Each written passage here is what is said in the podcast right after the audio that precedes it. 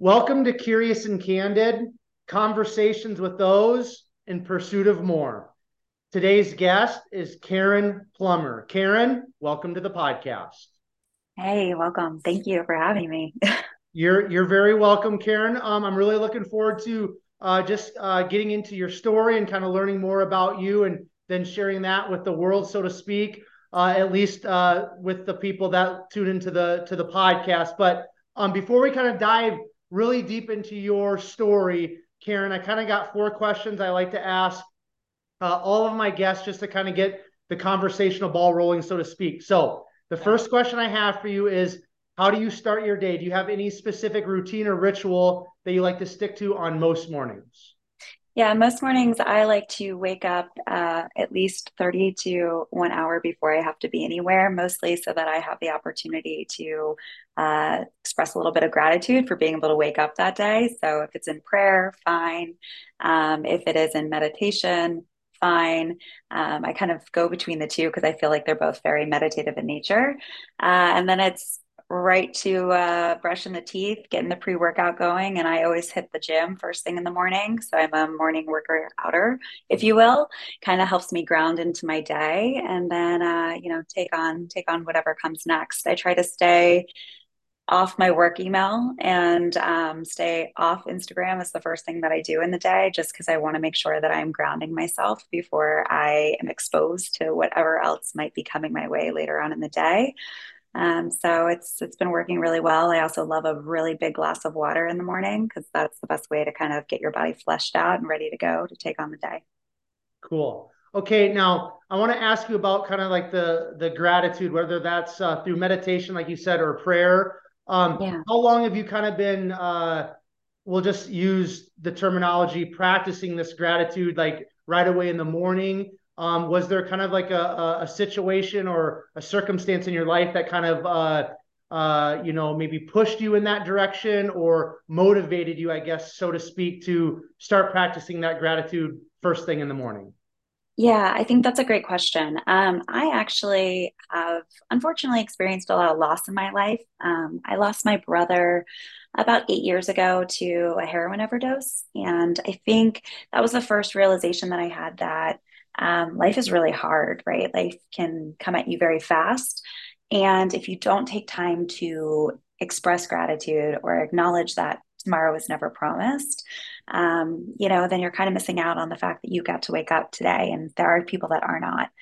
Uh, so I try to start my day with gratitude, you know, one or two things, uh, and then I end my day with gratitude as well. So it's it's a morning and night thing, um, because no matter what the day will have given to you or what the day may hold, like again, tomorrow is never promised. So having the opportunity to really uh, be grateful for just waking up with air in your lungs is uh, is the first way to kind of get your foot started, I guess, on the right the right direction. Um, but yeah, I was definitely after my brother had passed, and after I had time to kind of acknowledge that he was gone, and um, you know, acknowledge that I had a lot of support at the time, and so it just was one of those things that I I kind of started holding on to about this idea of just being grateful that I I am here still.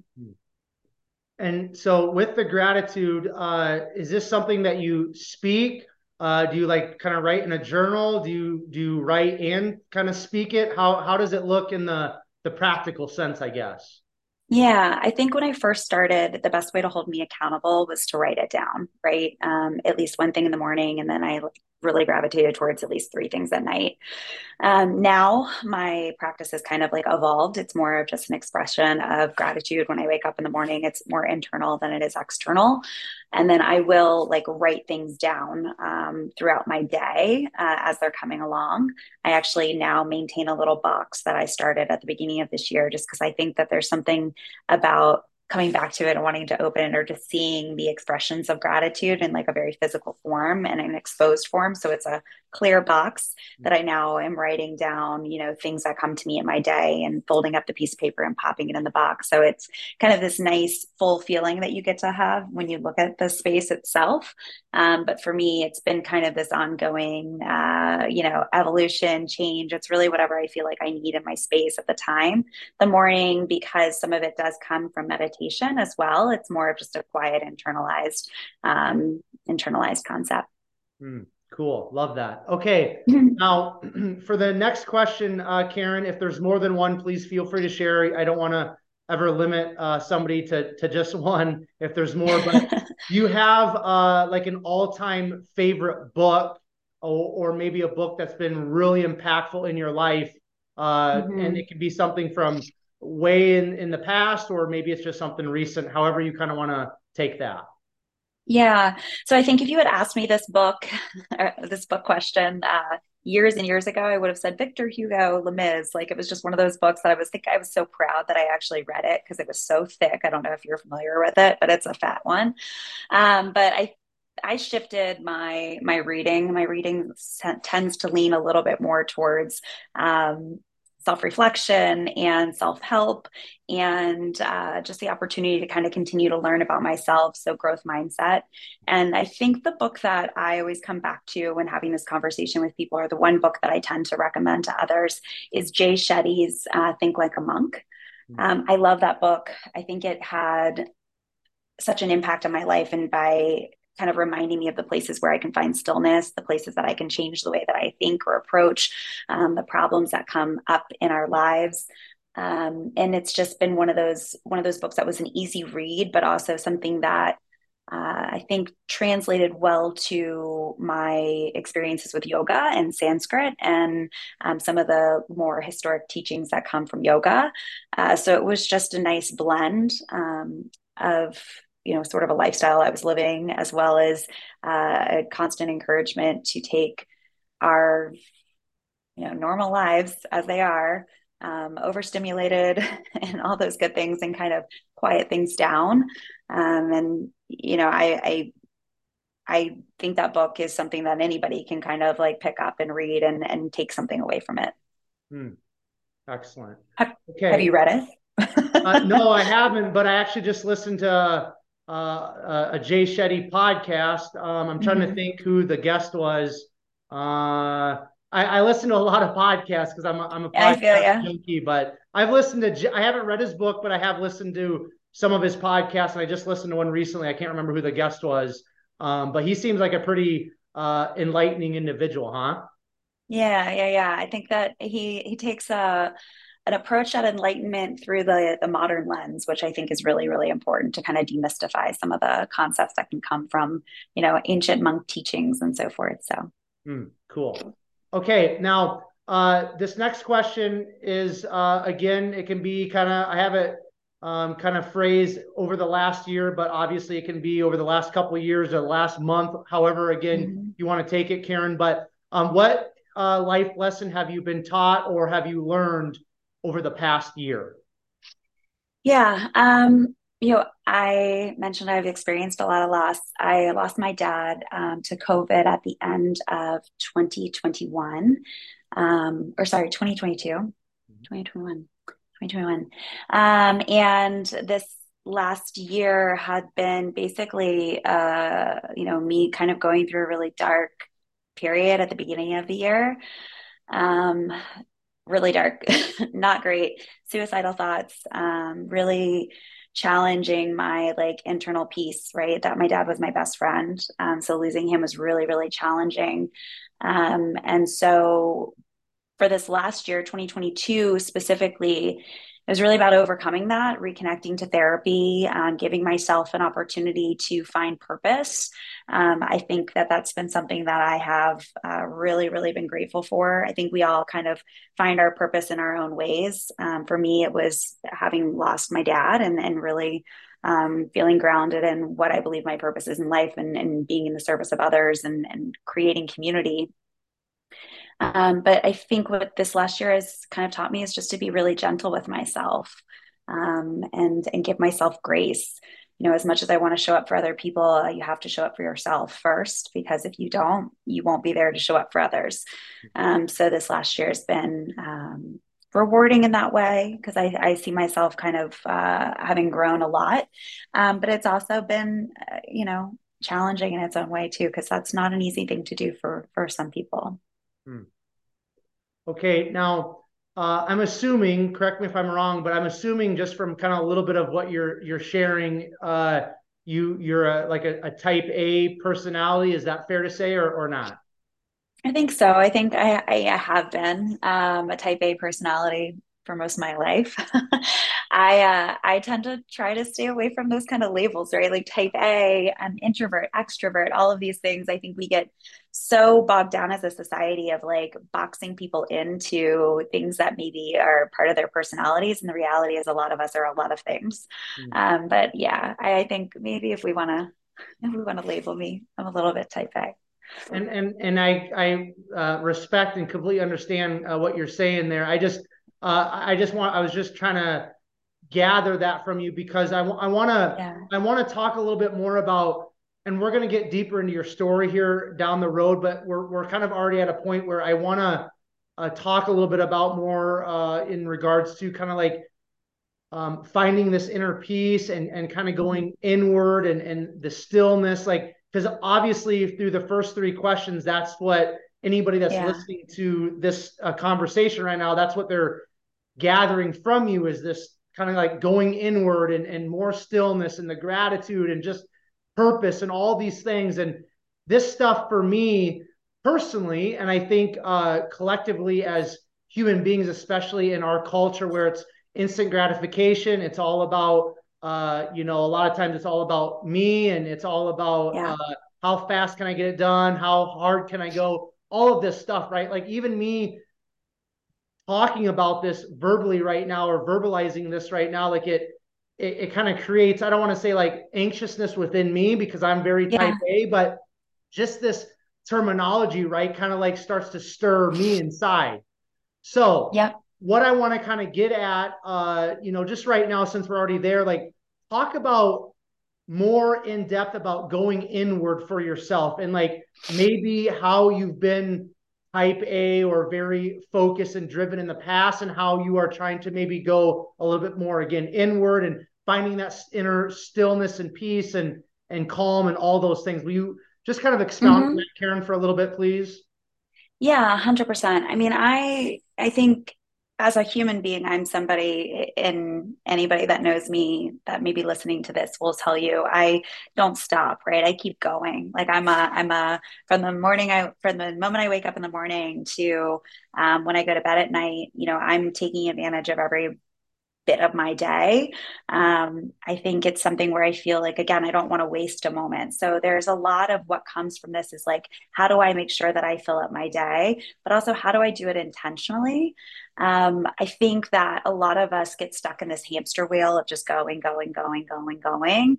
And then we sit back and we're like, what did I do today? Mm-hmm. And I just have been in that place a number of times where it's like, okay, when I went, when I was here for all these people. I went and did all these social things. I, you know, uh, said yes to everything and anything that came my came in my path, but I didn't have a sense of fulfillment. Um, and I think I started to kind of just shift that a little bit of like, okay, I need to know when to say yes to others and when to say yes to myself. Um, and I need to know that I can't burn the candle at both ends. I used to get sick all the time like all the time because I would just be trying to be up early, stay out late, um, you know, do as much as possible for everybody. I would, I find myself like in situations where I just be like crying because I'm tired, right? And like that's nowhere to be. So I think a lot of this has been me wanting to still make the most of my days and still be very like driven and um, you know task oriented or scheduled and routined but also build into that routine things that can kind of fill my cup back up. Um, and so for me the gratitude practice fills my cup. Um, i like to stay very active. I don't work out just once a day. I work out twice a day because i'm a little bit crazy when it comes to that. And it's also like a form of mental like mm-hmm. therapy for me in some way physical and mental therapy. And so I'm staying busy in that. I'm staying focused in that. Maybe I'm working towards a goal, like uh, you know, fighting in a boxing match, like I did last year, or whatever it might be, or um, building out programming for a yoga um, event that I might be hosting. But I'm doing all these things with intention and trying to be as thoughtful about them as possible, so that they're not just catering to others, but they're also being able to cater to myself. And I think it was just a shift of perspective and a shift of um, you know, a lifestyle change as well. Like I just I don't do all the same things. Like I don't go out all night, every night, still like I just needed to slow down for myself. And maybe part of it's coming to like this point where you just you turn 30 plus and you start to realize like, all right, I have other priorities now. So I'm not sure if that answers your question completely, but um, you know, it was more of just a taking um, sitting with myself, taking stock, acknowledging that it was time to maybe also fill up my own cup because I was pouring from an empty one for a really long time. Cool and we'll probably at some point come back to that a little bit. But uh, yes, that that was great. Now, kind of the last question here in terms of the conversation starters or the the warm up questions, so to speak. Um, yeah. And um, I try to do the best that I can to prepare a little bit for these conversations, mostly just through looking at uh, my guests like Instagram and reading some posts, just to kind of get a vibe, so to speak, of who they are, because the majority of uh, the guests I've never met before uh, the yeah. conversations on the podcast. So um, the next question says, "Do you have a favorite quote, mantra, or word?" Now, I, I, I came across this quote on your well, I think it's actually in the your your Instagram bio, and so mm-hmm. I want to state this quote. I want you to expound on this quote a little bit more, please, which you kind of have with the first part of it. But then, if you do have another favorite quote, mantra, or word, you can also uh, go ahead and please share that. But uh, in the uh, bio of your Instagram, it says, "Go slowly, be humble." Expound mm-hmm. on that, please. And then if there's anything else you want to add on top of that, go for it, Caren. Yeah, thank you for doing that, and thank you for saying that. I actually have um, "Go slowly and be humble" on my the back of my arms. They're tattooed on my body. Um, I think "Go slowly" is just a reminder to slow down, right? Like life is going to happen fast. It's going to come at you very quickly. And so um, I just encourage people to go slowly, be intentional, be thoughtful about how they're moving um, through their their day to days. Um, be humble. Uh, outside of just being a great line out of a Kendrick Lamar, um, you know, song, uh, and um, a friendly reminder, I think we I say we like very generally as a society. I think it's very easy for us. Um, and I'm reading a book right now called Ego is the Enemy um, by Ryan Holiday. And I don't know if you've read that book, I, I um, but it's great. It's a good book. Um, and I think it brings up a lot of really great um, bits about this, right? Uh, ego is an easy thing to kind of get caught up in. Um, ego is something that can be our downfall. It has been the downfall of many in history. So I try to maintain a place of humility um, and I try to just, you know, walk humbly. And I think some of that comes from, you know, my faith. I think some of that also comes from the fact that, again, I have experienced people very close to me leaving this earth. And the reality is is that if that's not humbling i don't know what is right? To think that you're invincible or think the people that you have in your life are invincible. Um, and we're just not. We're we're just not. So i i try to maintain a lens of humility at all times because i'm eternally grateful for you know being here. Um, and i don't think anything comes from our own individual efforts, right? Like we have been raised by people, we have been taught by people, we have been influenced by people, um, we have, you know, crossed paths with a complete stranger that may that may completely change your life. And um, I just think that it's important to maintain this level of humility and gratitude for for what it is that we have and how it is that we show up. So I think people should be more intentional. They should go slowly. And I think that, you know, we should be humble as people because they otherwise you're getting caught up. You're gonna you're gonna make mistakes. You're gonna experience losses in your life that you could have avoided potentially. Um, maybe not in death, but maybe in in love or in life. So that's kind of how I how I pursue um, my life. yeah, yeah.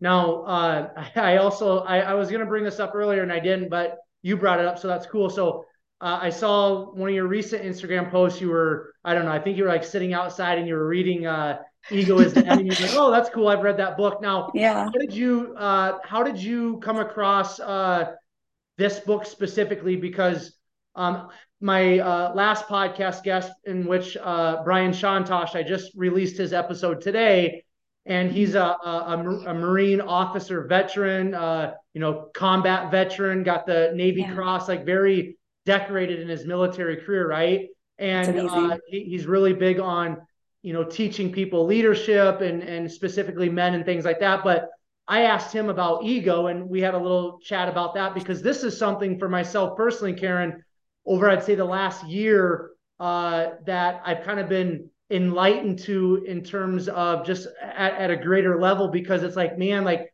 I can just feel with myself like ego when it's rising up, and I can see like mm-hmm. you know all around me when people are acting out because of their their ego, so to speak. So, how did you come across this book? And then talk a little bit more about maybe how this book or just learning more about uh, your ego personally has kind of helped you maybe go to another level in terms of uh, you know just as a as an adult as a woman as a business person what have you yeah well that was that's a great question also um I think it like speaks to something else that I think is really in, important in my life. Um, the book itself was recommended as part of a, a book club that I have um, uh, that I'm in. My first book club, like ever. I've I've never really been in a book club before. But the book club's through my gym, uh, one of the gyms that I actually work at and work out at. And I think it speaks to the fact that, like, I personally think it's important to keep good people around you, people that are constantly looking to evolve and grow. And I think, you know, when we talked about books that we wanted to read, we wanted our books to be books that would help us be better people um, and how we show up, not just in our direct community at the gym, um, but how we show up in our professional spaces and so forth. And so this was the first book that got served up. And it's a cute little book too. Like if you've yeah. seen it, it's it's cute, but it has it's impactful uh, in terms of the words that are in it. Um, and uh, you know in terms of you know ego and and and how i think first it's important to be self-reflective of that. I think it's amazing that you you know you're on this journey for yourself and that you can say you said that you like feel ego when it comes up in you. And i think that that's like such an amazing amount of self-awareness. And i think especially um, you know when you think about uh, the way that some people are just so unaware right? They just have no concept of it. Um, it's interesting to to kind of form that question as like as a woman how do i how do i experience ego too? Because i think oftentimes we kind of associate ego as just like a very masculine male um, dominated energy. And I, you know i don't think that that's true at all. I think ego is something that it can be easily um, felt on both the masculine and feminine. Um, so i appreciate you kind of forming that question in that way. You know for me i think um, my experiences with ego were probably more in my younger years. I think uh, we have a tendency when we're younger to, you know, if, you know, given the right maybe stage or raised a certain way, uh, you know, it's easy to sometimes think like, again, invincible, like I'm invincible. People, no one can touch me. You know, I'm doing, I'm killing it, you know, whatever it is you kind of derive this like overconfidence and arrogance and i kind of associate the two with ego. Um, I think now, uh, you know, especially in, in spaces where I am interfacing with others, like I'm, again, maintaining this level of humility and to a point where some people would say that that's a downfall of mine. I, I maybe am too humble in some ways. And I think as I'm saying that, I'm like, does that come off kind of like right. funky or not? But um, a perfect example of this is uh, I again I, I participated in my first amateur boxing match last year. Uh, and during the entire training program, you know, uh, I trained with two men, um, both of which have, you know, a good amount of confidence in themselves. And I wouldn't say ego, but I would say that they are in touch with their ego. They know how to kind of like balance it out. Right. And I think it was something that they constantly were trying to fire up in me and to kind of create some ego around the work I was doing or like the efforts I was putting in and what have you and it was really hard for me really really hard for me. I don't i don't get hyped like that. I'm not going to call my competition names. Like i'm not going to you know that's not the energy that i carry but it's something that exists in boxing right? Is this healthy ego concept and sometimes it can get unhealthy.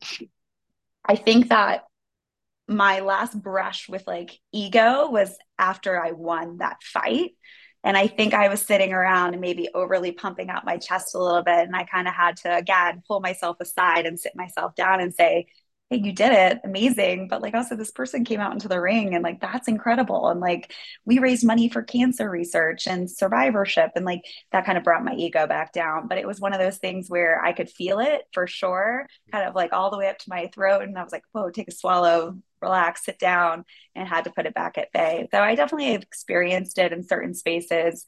I think I'm still challenged. I wish I had a little bit more ego in certain spaces, right? Like I wish I had a little bit more um, ego at work sometimes, right? Like I wish I could um, be a little bit more I don't know, boisterous about some of the things that I've done. And I think it's a balance. I think it's something that's not super easy. And they talk about it in the book, right? Of just kind of maintaining this balance of saying, okay, yes, it's okay. Like we all have it, but like lead with the humility aspect, like lead with the empathy, lead with the kindness.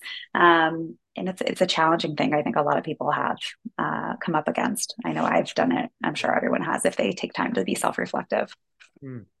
Okay, now you mentioned, uh, and I this was on your Instagram uh, bio as well, but uh, you mentioned earlier as well. Uh, you know, uh, you know, faith is something that that you practice, or uh, you know, that's a it's a part of your life. So how does yeah. again, just to kind of go a little bit deeper, right, with some of the things that you've mentioned, um, how does faith ground you and kind and kind of give you purpose in a sense? Mm. Um, so, fun fact I was raised Jewish, actually. Um, I kind of pushed away from Judaism when I was young. I just didn't feel like I, I felt different from everybody else. Like uh, I'd have to t- attend Sunday school or I'd have to attend, um, you know, different religious classes uh, that my friends at the time, because I didn't have very many Jewish friends, um, didn't have to attend. So I kind of just like pulled away from it. Um, and really just kind of led with this idea that there was a higher being and that I was spiritual in nature, but I didn't really have like any like formal belief and faith. In fact, I was like, religion is the root of all evil. It has caused so many wars and battles in our history. I mean, this is my my mentality when I was younger. Um, I in 20, 2019, I was started to think like, okay, I feel like I'm missing something um, missing a piece of me, something was not right. I mean, I do yoga, I set intentions, I express gratitude, I I have meditated, like I've done all these things that essentially can align with prayer. And who is it going to? Like, where is it going? Um, so in 2020, uh, halfway through the year of 2020, I was like, I'm going to commit to attending church online. It was during COVID, right? So it was a time where I could kind of explore what felt good to me. Um, non denominational Christian churches. Uh, found one out of Tulsa that I really love. Um, and I love the pastor. I love the community. It's just like multi generational, multi ethnic. It's got a little bit of everything for everyone and really easy to connect with. And so I spent that time going every Sunday, you know, going, quote unquote, going every Sunday and have not essentially missed service since. Uh, maybe I don't attend live. Maybe I'm attending um, later in my day or whatever that whatever has come. I made a decision to get baptized in 2020. Um. So that's fairly new for me as well. Um, getting baptized as an adult is unbelievable because it's a decision that you're making kind of on your own. Um, but I think for me, what's been really impactful is that I sat down and like read the Bible, which is not an easy thing to do. It's like reading, um, sometimes it's like read, picking up William Shakespeare and you're like, I don't know what I, I can't. But it did give me a lot of time for self reflection and thought and how to kind of derive some of the lessons um, that are, you know, portrayed in the Bible for things that are applicable to me today. So I think it's kind of this constant reminder that there is something bigger than myself out there. There is um, a reason why you should be humble. There is, uh, you know, comfort in the words that are provided in the in in faith. Um, and it's just something that for me I, I, found a lot of connection to and i found an opportunity to kind of seek refuge in in times that were really tough and dark. Um, you know when my when my dad passed it was like I had every reason and I I did for the first maybe 24 hours like how could you? Like why would you take this person from me? And then kind of coming back to this idea that there's always like a plan bigger than my own. And I think while I obviously like miss my dad dearly, there's been a lot of really amazing things that have happened since he's passed that I may not have done otherwise without his like departure. And so, um, yeah, I think it's this, it's just a place to keep coming back to for comfort and guidance. Mm-hmm. Um, and has been something that I've been extremely grateful for, um, you know, over the time that I've, that I've been really close to it. Hmm.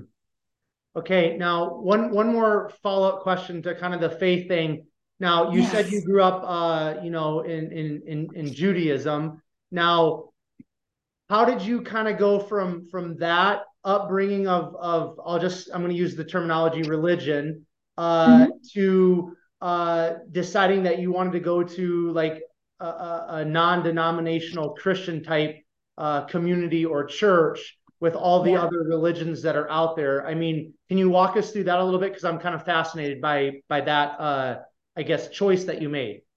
Yeah, that's fair. Um, you know, honestly, Jewish culture, you have the Old Testament, um, and it's a pretty, you know, it's a very culturally heavy um, faith. It's also very, in my, you know, in my experience, it's also something that we, it's it's fairly mournful. Like we are constantly living in a past place of, um, you know, the the impacts that we've the, you know the losses we've had the you know et cetera at least for judaism and um there's some correlation though like the old testament and old testament christian i mean they're the same for a lot of reasons um i think where it gets different for me is that um, while culturally i think like um, the jewish people are like incredible um, they have overcome a ton they have uh, persevered I just I felt like I was disconnected somehow. Um, my mom's side of the family is Jewish, and so in Jewish faith, you are Jewish if born of a Jewish mother. Um, my dad's side of the family um, was Southern Baptist, which is like totally different. Yeah. um, growing up, I grew up around um, a lot of Catholic uh, influence. In fact, I have quite a few Catholic friends. I've sat through so many Catholic weddings that I Um, I have experienced um, Greek Orthodox religions. I have, uh, you know, experienced Lutheran, Methodist, and this is all just like through my friends, right, and through their experiences. And at the end of the day, I kind of came back to this thing of like, it's a lot of different like branches of the same thing. And the same thing, in my opinion, kind of derived from this like, let's just trim it back. Let's just look at something that is like non-denominational. We don't need the extra denominations, the extra, you know, flavor that we're putting on there. I didn't want to lean into Catholicism at all just because it's just such a for me um, you know whereas judaism was very mournful catholicism is very fear-based and i just i wanted to stay away from that southern southern baptist can be the same so i kind of led into whatever felt most um, attainable or most comfortable for me. And again, I, I kept checking in with myself every Sunday. I was like, does this word work for me? Um, like, is this working for me? Uh, the other side of it is that I have quite a few friends that are LGBTQ. And quite frankly, I wanted to make sure that I wasn't leaning into a religion that was going to be like really, really uh, judgmental or um, misaligned with my personal values. And so finding a church, finding a congregation, like finding a, a pastor that was really looking at things from more of an acceptance lens and a love lens was really important to me. So this is how I ended up where I'm at. Um, and it was a little bit of trial and error. There was a couple other places that I like leaned into. Um, and I just felt more connected to the voice that I got, um, you know, where I was. And now when I explore in person, um, you know spaces i am really aware of those same values. Like is this a multi generational is this multi-ethnic? Is this um, one where the pastor's speaking out of love rather than out of fear? Those are things that are really important to me in order for me to feel comfortable in the spaces that i'm at. Hmm, cool. All right. Excellent. Okay uh, now we're gonna we're gonna dig in a little bit deeper now Caren kind of in terms of uh, just your your your your uh, upbringing and things like that. So we kind of touched on the the uh, I guess the the religious side of things, but where did you actually grow up? Uh, talk mm-hmm. a little bit more about uh, you know your your parents, if you have siblings. Uh, what were you like as a as a young person? Did you play sports? Like, uh, was school like a big part of your life in terms of academics? Like, just talk about kind of all those mm-hmm. things up to about high school, and then we'll kind of okay. stop there because we'll we'll kind of transition into uh, post high school after that. Okay, great. Um, well, I was born in Washington, D.C., so I'm a very proud D.C. native. Uh, we moved outside of D.C. once my brother was uh, walking and moving because it was just going to be one of those things that was not going to be great for our small space. Um, so we lived in Maryland for a brief moment, Tennessee for a very brief moment. Um, back to Maryland. My mom's family was from Bethesda, so it was like trying to be kind of close to them when we were little. Um, and then I did middle school through high school in Northern Virginia, right outside Washington, D.C. Um, and, uh, you know, close enough to the city where I could go in on the weekends, um, but far enough away where we had space and, uh, you know, great community and so forth. Um, growing up, uh, my brother and I were thick thieves, um, really, really close uh, that kind of continued up until I really I left for college. We were really close up until then.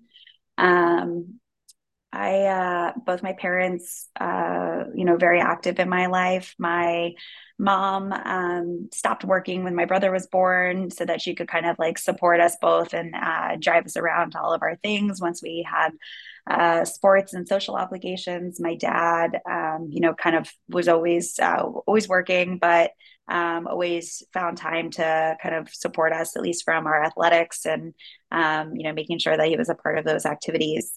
Um, family life, you know, I think looking back now, uh, you know, my parents did the best they could, um, you know, with what they were uh,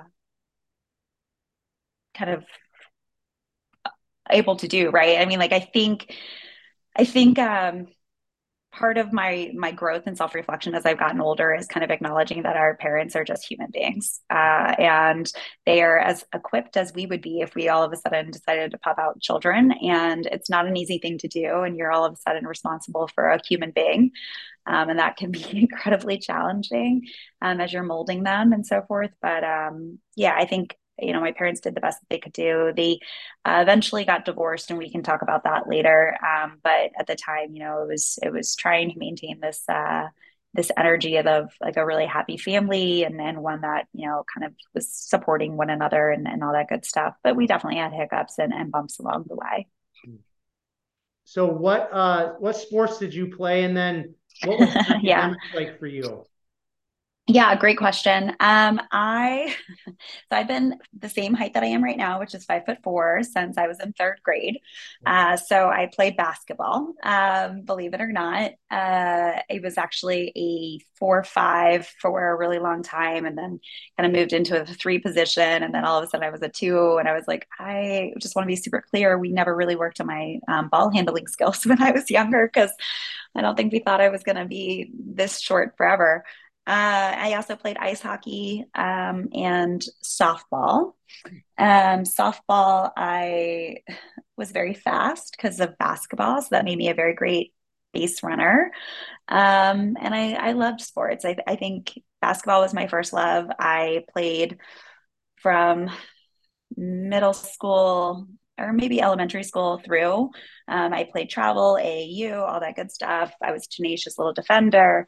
Um, but again, I've been the same height since I was, uh, you know, in third grade. So kind of, kind of crazy. I also just in general, like I was this tall. I was more looking like a like a woman than I was a little girl, and so it was always kind of like a weird place for me. Um, academics wise, I you know did enough to like get by basically. I wouldn't say that i was like a wildly um studious person. I got the a's and b's. I think i had uh, one instance where i got a c and maybe a d. The d i got freaked out about and admittedly tried to change my my report card. I don't know what i was expecting. My parents were going to find out or something. Obviously they were going to know. I got in trouble. Um, so we've gotten grounded a few times, um, but I'm the oldest. And so I've always felt a lot of pressure um, to be, you know, the best and to like make sure that I was leading by example. And I definitely, out of being, uh, you know, it was my brother and I, and so me being the oldest and a girl, I definitely was had a few extra rules uh, that my brother did. Uh, and you know, I think I set, I think I set a good example, um, you know, for him. But obviously, our our younger years were are, were different, right? Like his choices were different from mine. But my dad did try to force me into golf. I just couldn't do it. My brother picked up that uh, that club and was able to play golf with him, so that's good. But um, yeah, it was for me. It was basketball, ice hockey, and, and softball. Okay.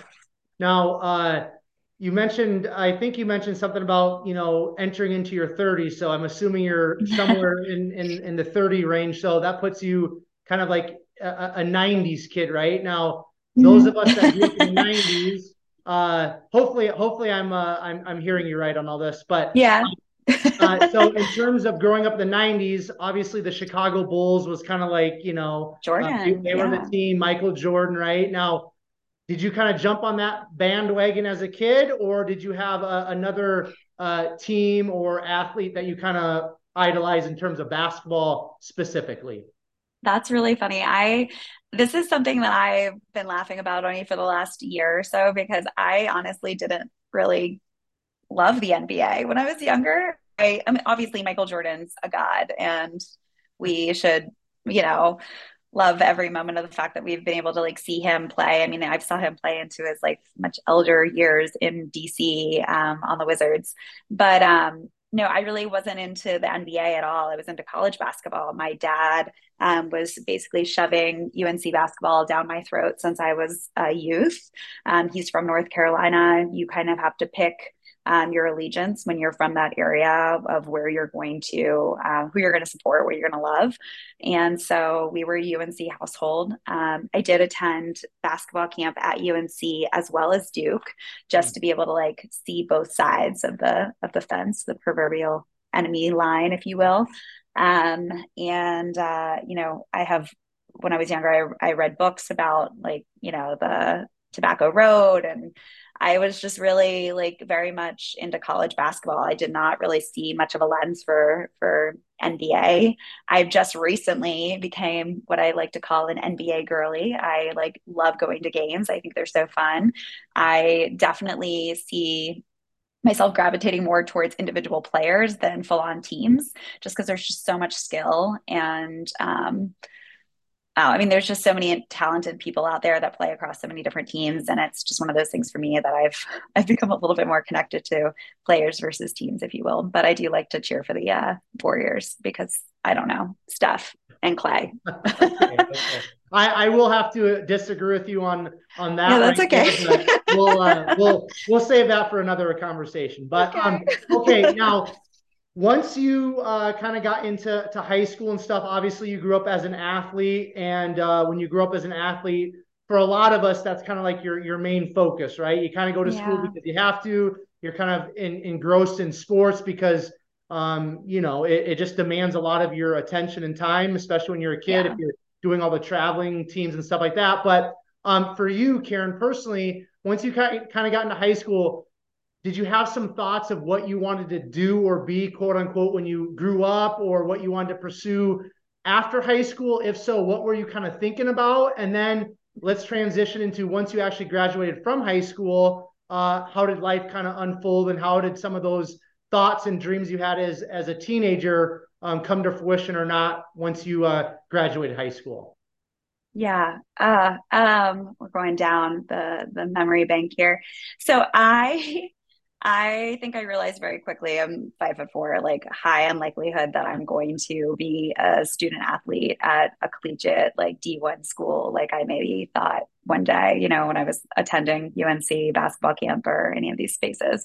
Um, so I very quickly kind of checked out from that. I really just wanted to have the best uh, high school experience that I could have. And I had a lot of friends that were in athletics and I had a lot of great relationships. Um, you know, I was definitely a little boy crazy uh, in in high school. Um, it was really about making as many memories as possible and just like having a really good time doing so.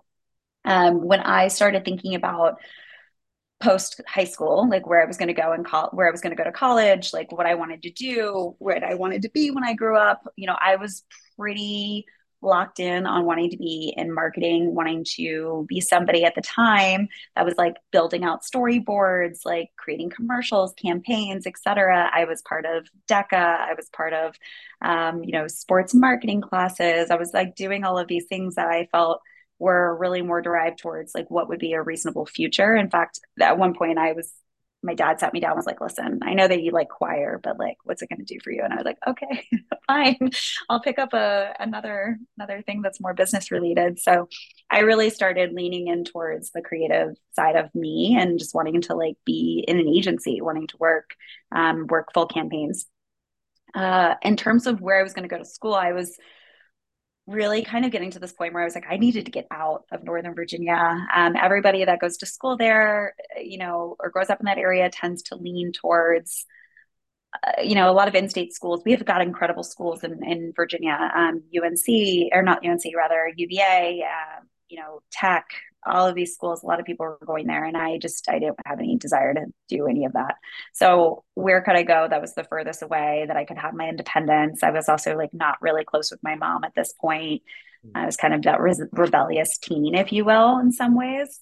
And um, I applied to Hawaii. I applied to um, Arizona State. I applied to a few other schools that were out west, and then I also applied to Tennessee UNC, Wilmington, um, and I think that was I think that was it.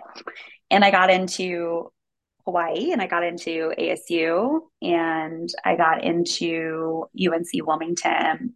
And my parents said, "Do not even think that you're going to go to Hawaii. Like that's not going to happen." um, and so I took the next furthest one away, which was Arizona State uh, University, and uh, ended up entering into school with the intention of doing uh, business school at, at Arizona State University. Okay, cool. Now, before we go any further in terms of kind of like the, the career stuff, I want to just take a quick step back because you had mentioned earlier that uh, at some point your parents got a divorce, and then you just kind of mm-hmm. said that uh, you were uh, being, I guess, maybe a rebellious teen, which I think a lot of us uh, go down that route at, at some point. Yeah. You you weren't having necessarily the best relationship with your your mom. So if you don't mind, can you touch on a little bit about the impact on you personally and specifically when you when your parents got that divorce, and then did that play into a little bit of uh, that relationship uh, maybe splinter with your with your mother? So actually, my parents didn't get divorced until officially didn't get divorced until my brother passed. So that was only like eight or nine years ago. Mm. Um, my parents separated a few years prior to that. So I think, like, for what it's worth, once you got older, you started to realize like the rose-colored glasses starts to come off, and you start to see like you start to see your parents differently, right? Um, I think I started acknowledging that my parents were not super happy, um, like in their marriage at all, when I kind of left for for college. Um, my mom and I still to this day have somewhat of a, a, tumultuous relationship. I mean, we we get along, but like we definitely have communication issues. She's a much more emotional person than I am. Um, you know, for up until my brother probably passed, I was very cold, like with my emotions. I didn't really cry. I wasn't like I, I felt things, obviously, like anybody does. I just didn't, I compartmentalized really, really well. And then I think after my brother passed, I had a hard time doing that anymore. Um, but yeah, I think mother daughter relationships are really interesting. Like they're very, they can be one of two ways. They can be super, super close. That can be your best friend, or you can just be this somebody that you're challenged, um, you know, communicating with and having them understand you really well.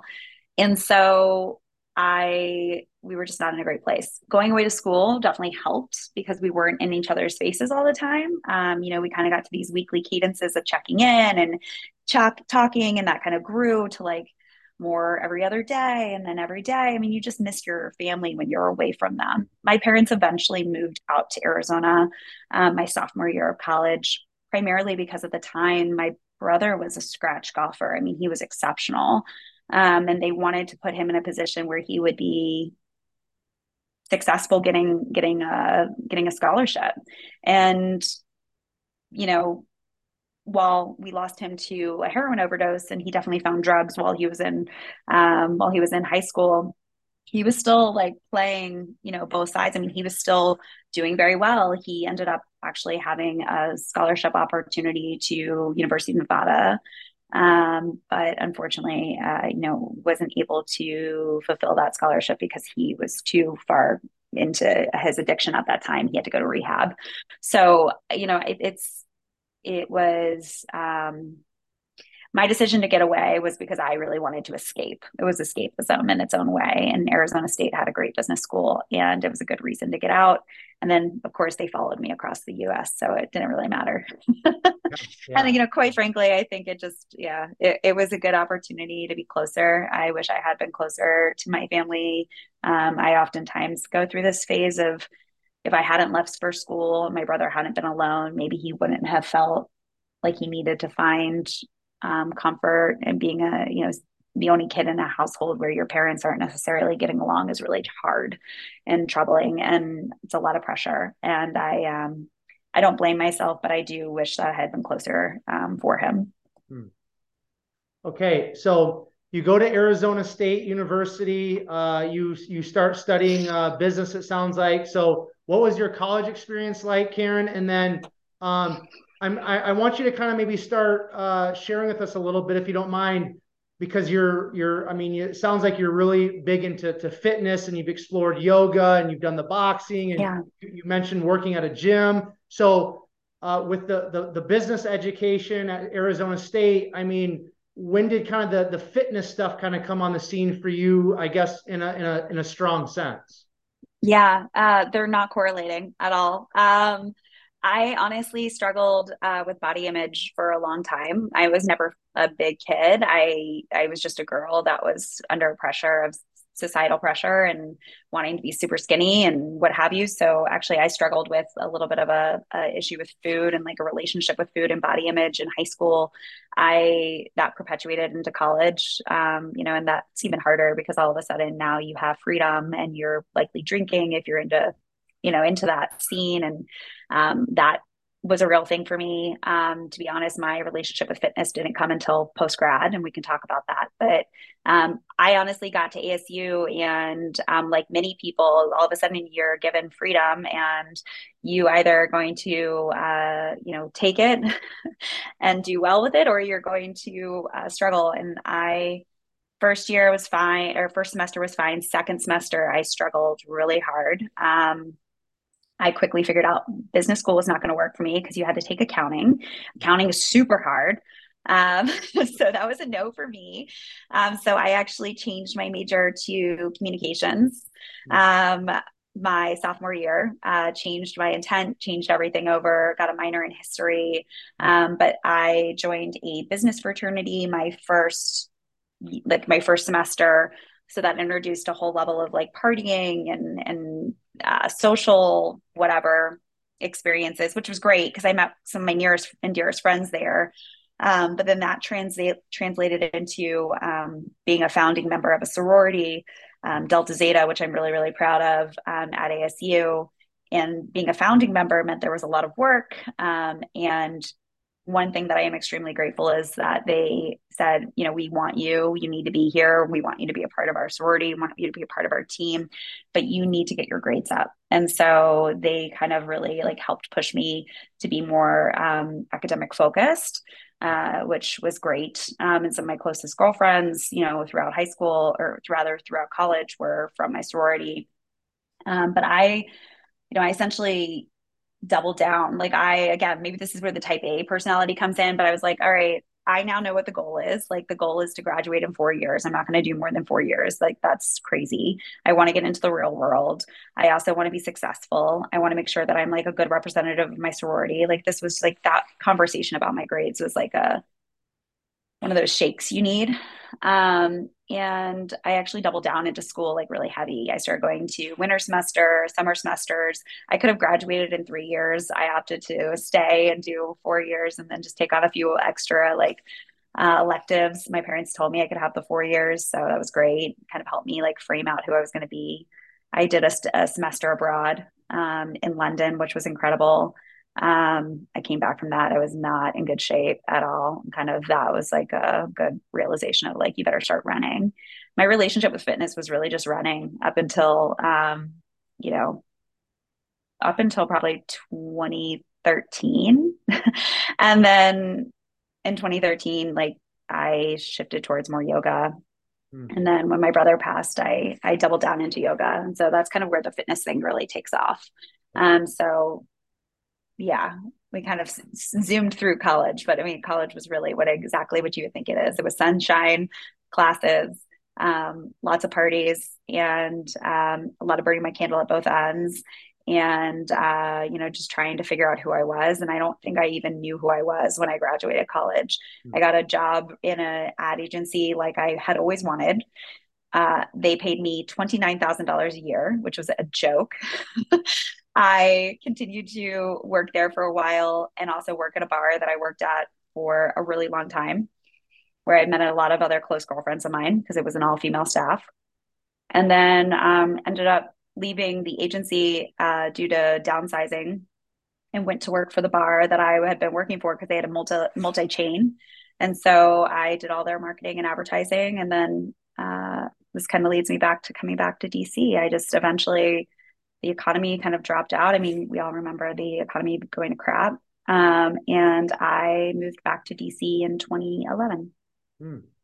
Okay. Now, let's talk a little bit about, uh, if you don't mind, uh, let's let's. I want to talk a little bit about the the, the pressures of you know being uh, a, a girl and then obviously becoming a woman and how our society really pressures females to uh, maybe present themselves in a certain way, to to look look look a certain way, to talk a certain way. Can you talk? Can you just discuss a little bit, Caren, about some of those pressures that you felt just in your own experiences and and touch on maybe a little bit more like some of the the the relationship struggles with food and things like that because yeah. uh, that's that can be some very deep stuff like just for me in all uh, you know transparency with everybody that's listening like as a guy uh, you know like when i was a, a tween and going into my teen years like i struggled with with uh, you know my relationship with food and like body mm-hmm. image. So it's not just a female thing, it's also a, a male thing. It's a human yeah. thing, especially in our culture and a society. But I think generally speaking, females may feel that pressure a little bit more than than males. So can you can you touch on that, please? Yeah, thank you for sharing that, and thank you for being um, open about that because I think uh, a lot of people do just correlate it with um, with females, and the reality is that it exists in all mm-hmm. all sides, um, including you know individuals that feel like they're in the wrong body so um for me i I think that this is an important topic, especially for people that are in fitness, because I think oftentimes there's this uh, disillusion that you know the people you see instructing your classes or the people you see that are strong and like they have abs and whatever, like they've always been that way, or they've always they they that's their lifestyle. You know, that's just how they are. That's just not the case. In most cases where I've like had one-on-one conversations with other women um, instructors in fitness they've oftentimes experienced a lot of issues with body image some of them still do um, some of them struggle from depression etc um, so i i uh, you know basically just was always in a calorie deficit my like whole whole high school I mean, I can call it that now. I understand what it was now, right? A calorie deficit. I essentially was eating, but not eating a lot. I experimented with uh, hydroxycut when I was in high school. If you remember old school hydroxycut, oh, that yeah. is not it. That's not going to like, that's never a good thing for you. That's a, for people listening, that's a diet pill that had, um, you know, massive amounts of ephedrine in it. And uh, I developed a heart murmur. Mm. Um, I was super skinny. I just had baby fat like around my face. You know, I look back at pictures of myself and I'm like, oh my God, I look I don't know, just so different. I am aged like a fine wine, and I say that all the time, and I am very proud of it. But I mean, I could have, I could have gone down a really different path. I think athletic, being an athlete helped me kind of at least maintain some level of like ongoing fitness and like a need to fuel my body. Um, but yeah, you know, I think we when I'll speak for women. I'll speak for myself. I think I just always felt a need to want to be really like thin and um, fit. I grew up in a time where it wasn't really cool to have like a big, you know, a nice like big butt. Like it wasn't cool to have like curves basically at the time that I grew up that we were talking about like Kate Moss and seeing all these other um, you know models in society that were just really really real thin um, Victoria's Secret models real thin big boobs like that was it right and so I think there was a lot of pressure of how I would be um, seen not just by like my peers but like by the male gaze and just wanting to really like be fully accepted. Um, and maybe acceptance for me was, uh, you know, being accepted for what I looked like versus like who I was and how I communicated or like how I showed up um, in spaces around me. And I, I, think that shift for me sort of happened um, very naturally. Like I just kind of got to this place where I was like, this is like, not healthy. Like I just sort of educated myself.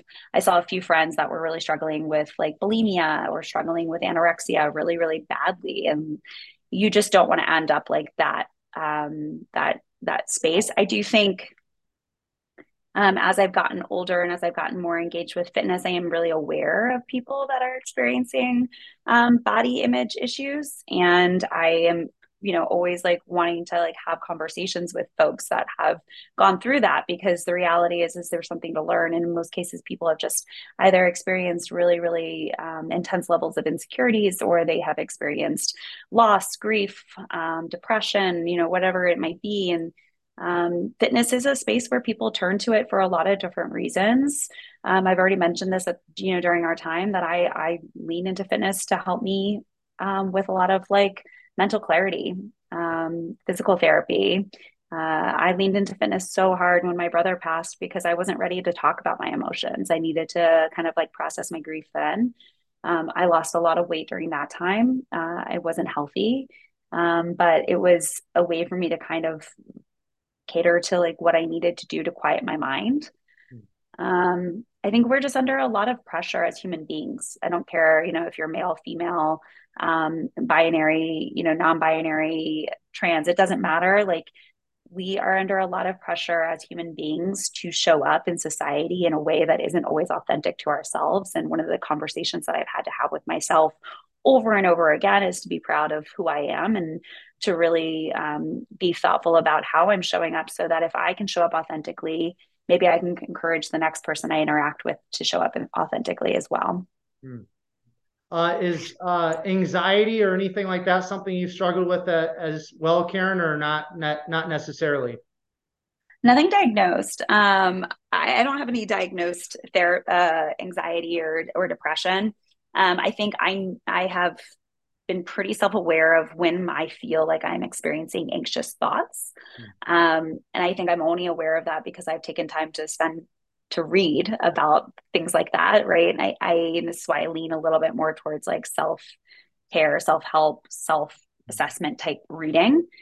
Um, and so there's a period of time where I like didn't ingest caffeine because I didn't want to add any additional anxiety to my life. Um, I also see a therapist, you know, weekly, and I think that that's a good way for me to gauge whether or not I'm having anxious, quote unquote, anxious thoughts. Um, but I don't have anything diagnosed. Hmm. Okay, now when did you? I guess uh, so. You you you kind of were in the in the the bu- business marketing side of things. Then you uh, you know were, were you then you I mean you were working at the bar. It sounds like kind of through college, and then you uh got laid off or whatever with the business stuff, and then you went back to the bar. Now, when did you kind of transition into, uh, if you are like full time kind of fitness and working at a gym and, and that type of uh, en- endeavor? So I've never been full time fitness. Hmm. Um, I grew up watching my dad bust his ass, um, you know, either in marketing or um, sales for software companies. And I always told myself I was never going to do that and then I, I ended up doing it. So I um I actually work in software sales. Um, I have since 2011. Um, I am at this point uh, an enterprise account executive for a um, collaboration platform, Figma. Um, if you're familiar with it, Uh, I have always done fitness part time. Um, it's been really more of a means of me being able to pay it forward for what yoga did for me when I was experiencing um, grief from my brother's loss. I ended up uh, becoming a yoga instructor um, more or less during that time. Uh, my brother passed in uh, the month of March, and then I started my yoga te- my yoga teacher training. I think in September of that year. Um, and so I wanted to be able to be a part of a community that didn't necessarily know about my loss, was sort of treating me like any other person, um, would give me an opportunity to push myself, learn more about my body, understand, um, you know, why it was that yoga was having the impact it was on me. And fast forward, became a 200 hour registered yoga teacher, yoga, yoga teacher, excuse me, um, and have been teaching yoga since. Um, I have taught for Core Power Yoga, which is a massive organization that a lot of people know about. That's where I did my training, taught with them for about eight years, um, kind of transitioned out of their like weekly schedule. I now teach at Equinox regularly, if people are familiar with Equinox gyms. Uh, and then I also teach um, at a small gym in DC, uh, Flex DC. I started my own business in during the pandemic as a means of helping raise awareness and funds for different nonprofit organizations through um, hosting a monthly yoga class, which has been amazing. And then, um, you know, I kind of found all the other avenues of fitness and all the other communities through being a part of the DC fitness community, which is a pretty small niche community, um, one that we all support each other pretty well. Uh, and that's taken me into um, strength and conditioning training and boxing, etc. But the only thing I teach and lead uh, is is yoga. Okay, cool. Okay, now we ha- we have to talk about the boxing thing because yeah, when I saw that you you know were a boxer or did some sort of boxing or whatever, uh, however you kind of word that, uh, I was fascinated by that. So why, first of all, and what was the experience like? And are you going to pursue going 2 and 0 in your boxing career, or is that on the back burner for now? God willing, I will. Um, so boxing, much like anything else that I've ever I've done, has been a result of uh, something that feels like it's not a thing in my life I can control, right? So um, so with the yoga, it's my brother passing, couldn't control his passing, but I was able to control what I did with the energy that was associated. Boxing is the same thing. Could not control that. Um, you know, our the president at the time was causing chaos in my backyard. Um, could not control that. Uh, you know, there were riots taking place in the streets. Couldn't control that. COVID was um, just killing people daily. Uh, you know, I I think if we want to talk about anxious thoughts, um, I had to take myself off of CNN. Like I couldn't watch CNN after the January 6th insurrection because it was just, I, realized that it was just having such a negative impact on my life. And I had been watching so much news up until then because we all were, because we wanted to know what was going on with the pandemic, et cetera. Um, but that summer of 2020, um, in the midst of the Black Lives Matter movement, I really like doubled down into boxing. I had really only attended a few Rumble classes before that for people that don't know, Rumble is like boutique boxing, um, you know, fitness class inspired situation. It's not, you know, you're not in a ring, you're not, you're not sparring anybody. You're literally hitting an aqua bag and um, kind of dancing around because the music's good. And um, that doubling down into boxing was able to help me kind of connect with um, a another community in fitness that I hadn't yet connected with. I started attending classes um, outside at uh, Jones Point Park in uh, Alexandria, Virginia, underneath a bridge. Um, it was led by one of the Rumble, and actually two of the Rumble instructors at the time. Uh, that were just really good friends. I wanted to do something outside, much like anybody else in COVID, and, and fitness was hard for people in COVID. So, how do you supplement and, and make sure that you're still able to monetize your skills? And um, fast forward my fast forward to uh, you know 2022 and i am in a really dark place. I am sad. I have lost my dad. I am you know still boxing because it's just fun but i'm not taking it as seriously. I get a random dm on instagram as as sometimes we do and somebody had said hey i noticed that you'd been raising money for different nonprofits over the last year um, and it looks like you box a little bit. Are you interested in boxing for Haymakers for Hope? Um, this person had no affiliation. They just had you know, seen it in the past and thought it was something that I would be maybe interested in.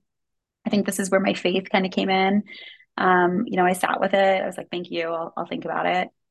I sat with it. I like quietly closed my eyes. I felt like God was saying, like, go for it, do this. Your dad, my dad, like, always used to make fun of me. He was like, I don't know what you're boxing for. Like, what are you? You're never going to get into a ring.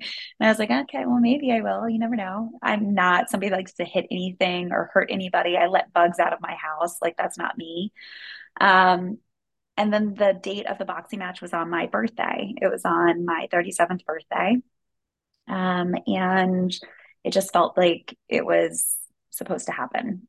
So I signed up and raised, I think it was like $17,000, maybe a little bit more for um, for this boxing match that was then distributed to a local nonprofit organization that focuses on using the arts to support individuals experiencing cancer or families like or that are dealing with cancer loss and survivorship. And it was an incredible experience. It was probably the hardest training I've ever put myself through in my entire life. Boxing teaches you so much about yourself. If you're not humble, just wait until you get in a ring and have someone punch you square in the nose.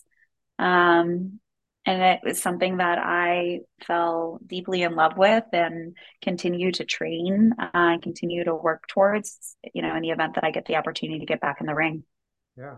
What's what's the what's up to this point, Caren, in terms of like competitively boxing and and and and going through like a, a camp to actually compete in boxing? What's what's been the biggest takeaway for you personally? What what's the biggest lesson that you've learned from the sport of boxing? uh, um, you are much stronger than you think. Like you're much tougher than you think, right? Um, I think a lot of us can find ourselves like doubting, mm. Talking down, or you know, having a shitty day at the gym, and um, wanting to give up. And like, you're so much tougher than you think. Like you have the capacity to do it. Just keep pushing. Um, stay, stay the path I have a coach that I coach, like I train with every once in a while, and he says, be a shark. And it's like, just stay in the water, be a shark, like keep going, keep pushing.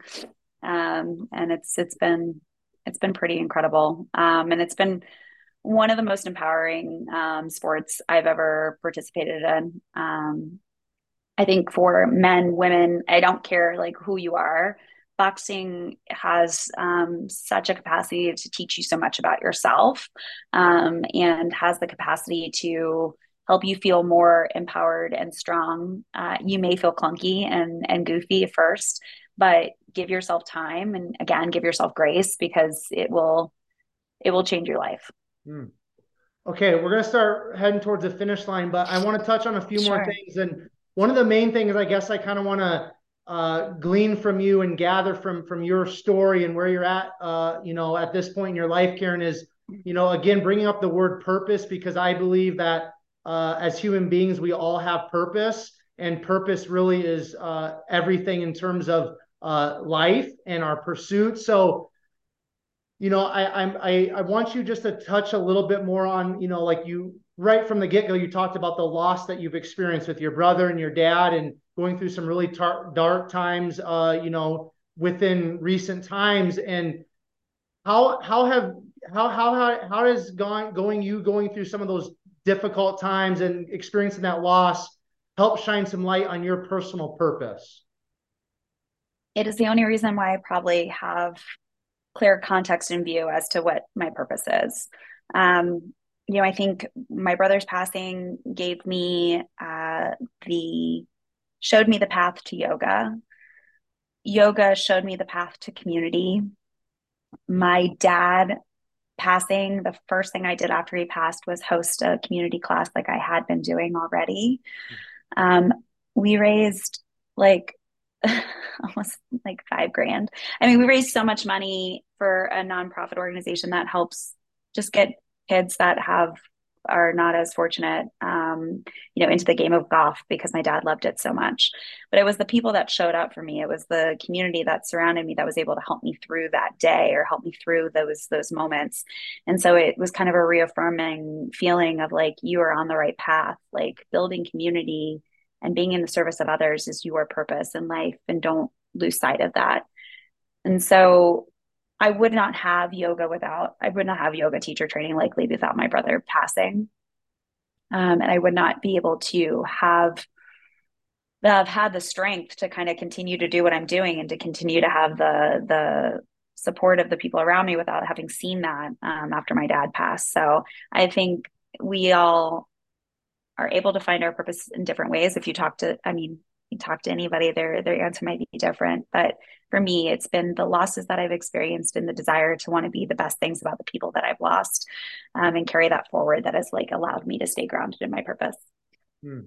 Okay, so with that purpose that you have, then uh, how do you? Because you mentioned earlier, like labels, right? We talked about. I asked you if you were Type A, and you're like, I don't really like all the label stuff. Yeah. And, and I definitely receive that and respect that. But um, so with the purpose that you have and all of the life experiences you've you've you've gone through up to this point, how do you view yourself? Like, I don't want to say how do you label yourself, but how do you view That's yourself okay. as a human being? Like tying that in with the purpose that you have, because we all, I mean, society sees us right, but then we also see ourselves usually in a different light or a different form or in a in a different through different lenses. So what say what say you on that, Caren? Yeah, I think when you ask when someone asks me like who am I or what am I, um, I say that I'm a community builder and collaborator. That's it. Um, but I will say this like taking a look at yourself in the mirror and trying to figure out who you are is hard, is like super, super hard. And um, sometimes the reflection that's looking back at you is like, you don't even recognize that person.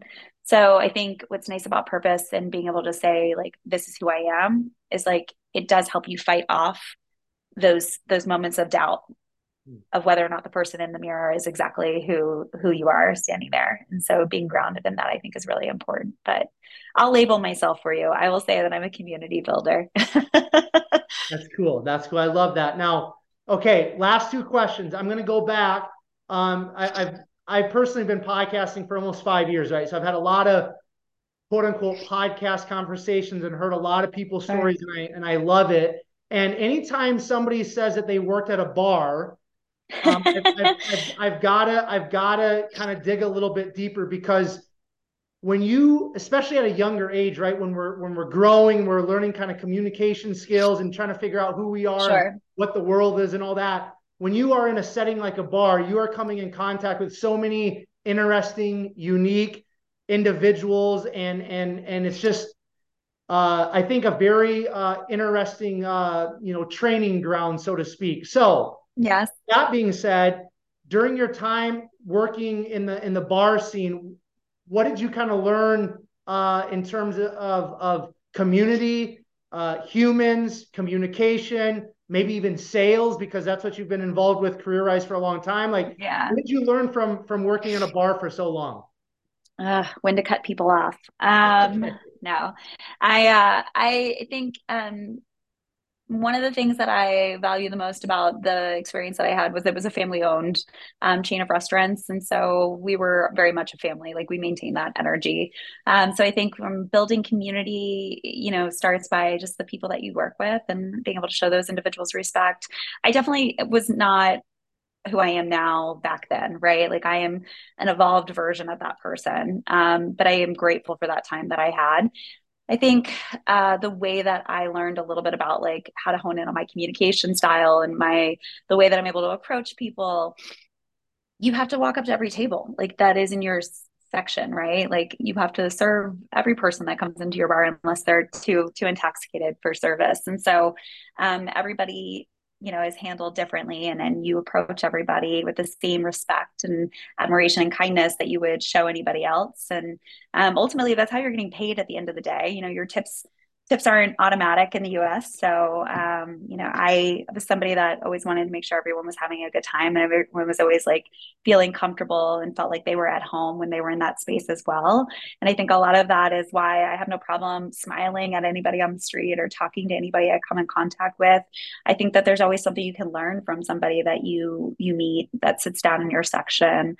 Um, we had a lot of regulars. We had a lot of the same people that would come in every single. I mean, it was a sports bar with like primarily female staff. So a lot of them were men. And then so I think it was men of all ages and being able to like know how to communicate with everybody differently and to hear their stories and to understand why they kept coming back and to be able to continue to create a space where they felt like really comfortable. I um I am so grateful for the time I spent in service industry. I think it has been the biggest educator um, for me and how I like um, am able to kind of uh, approach complete strangers and and and do so with like an empathetic heart, if you will.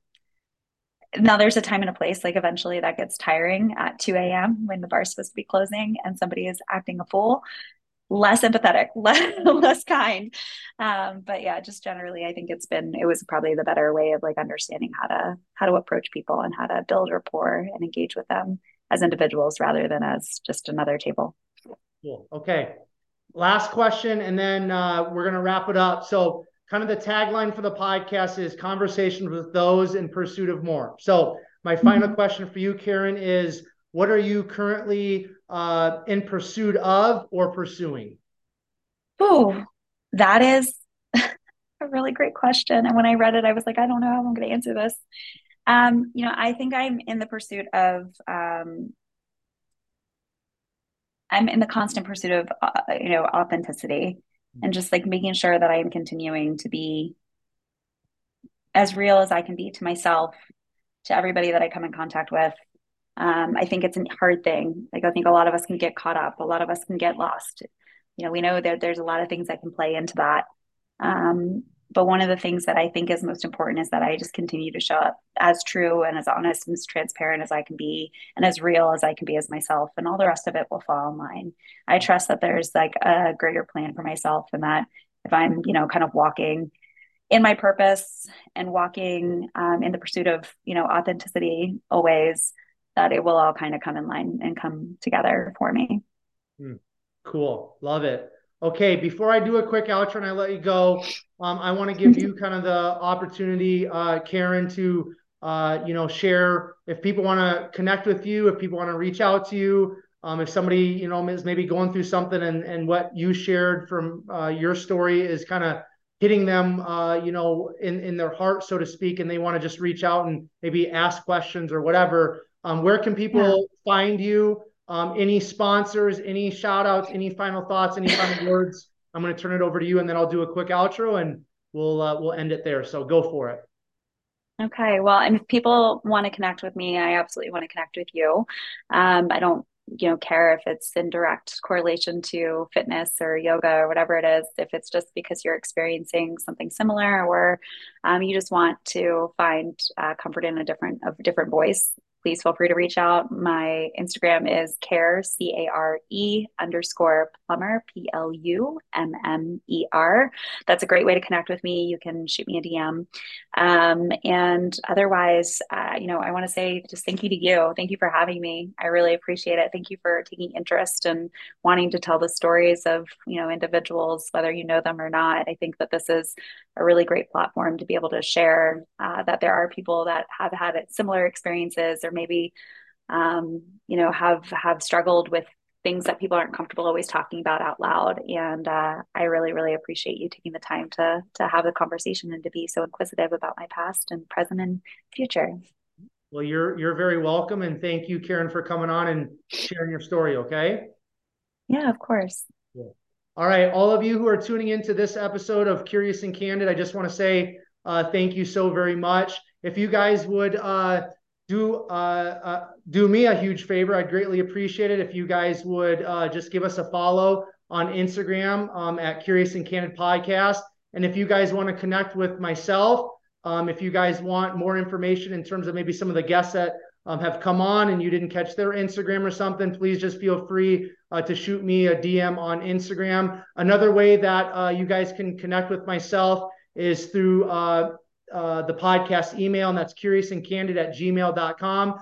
Uh, if you think you would be a great guest, or maybe you have some guest recommendations for the podcast, I'm always looking for recommendations. I'm always looking for uh, awesome people who are willing to share their story with the world uh, so that those who listen will be positively impacted. You can just send me an email, uh, share a little bit about uh, yourself, or give me the, the contact that you think might be a great guest, what, what have you. But like Caren said, I'm always open and willing and, and looking forward to connecting with other people. So don't hesitate to send me a DM on Instagram, send me an email, and uh, that would be great to connect with uh, any and, and, and all of you out there. And then uh, just so everybody knows, uh, the podcast, we just kind of launched this podcast. So um, it's not available on iTunes and some of the other platforms quite yet, but it is on Spotify. It is it is on iHeartRadio. So if you can't find it on your favorite podcast platform, uh, you might want to just check uh, check a couple other places. Uh, but like I said, it is on Spotify, it is on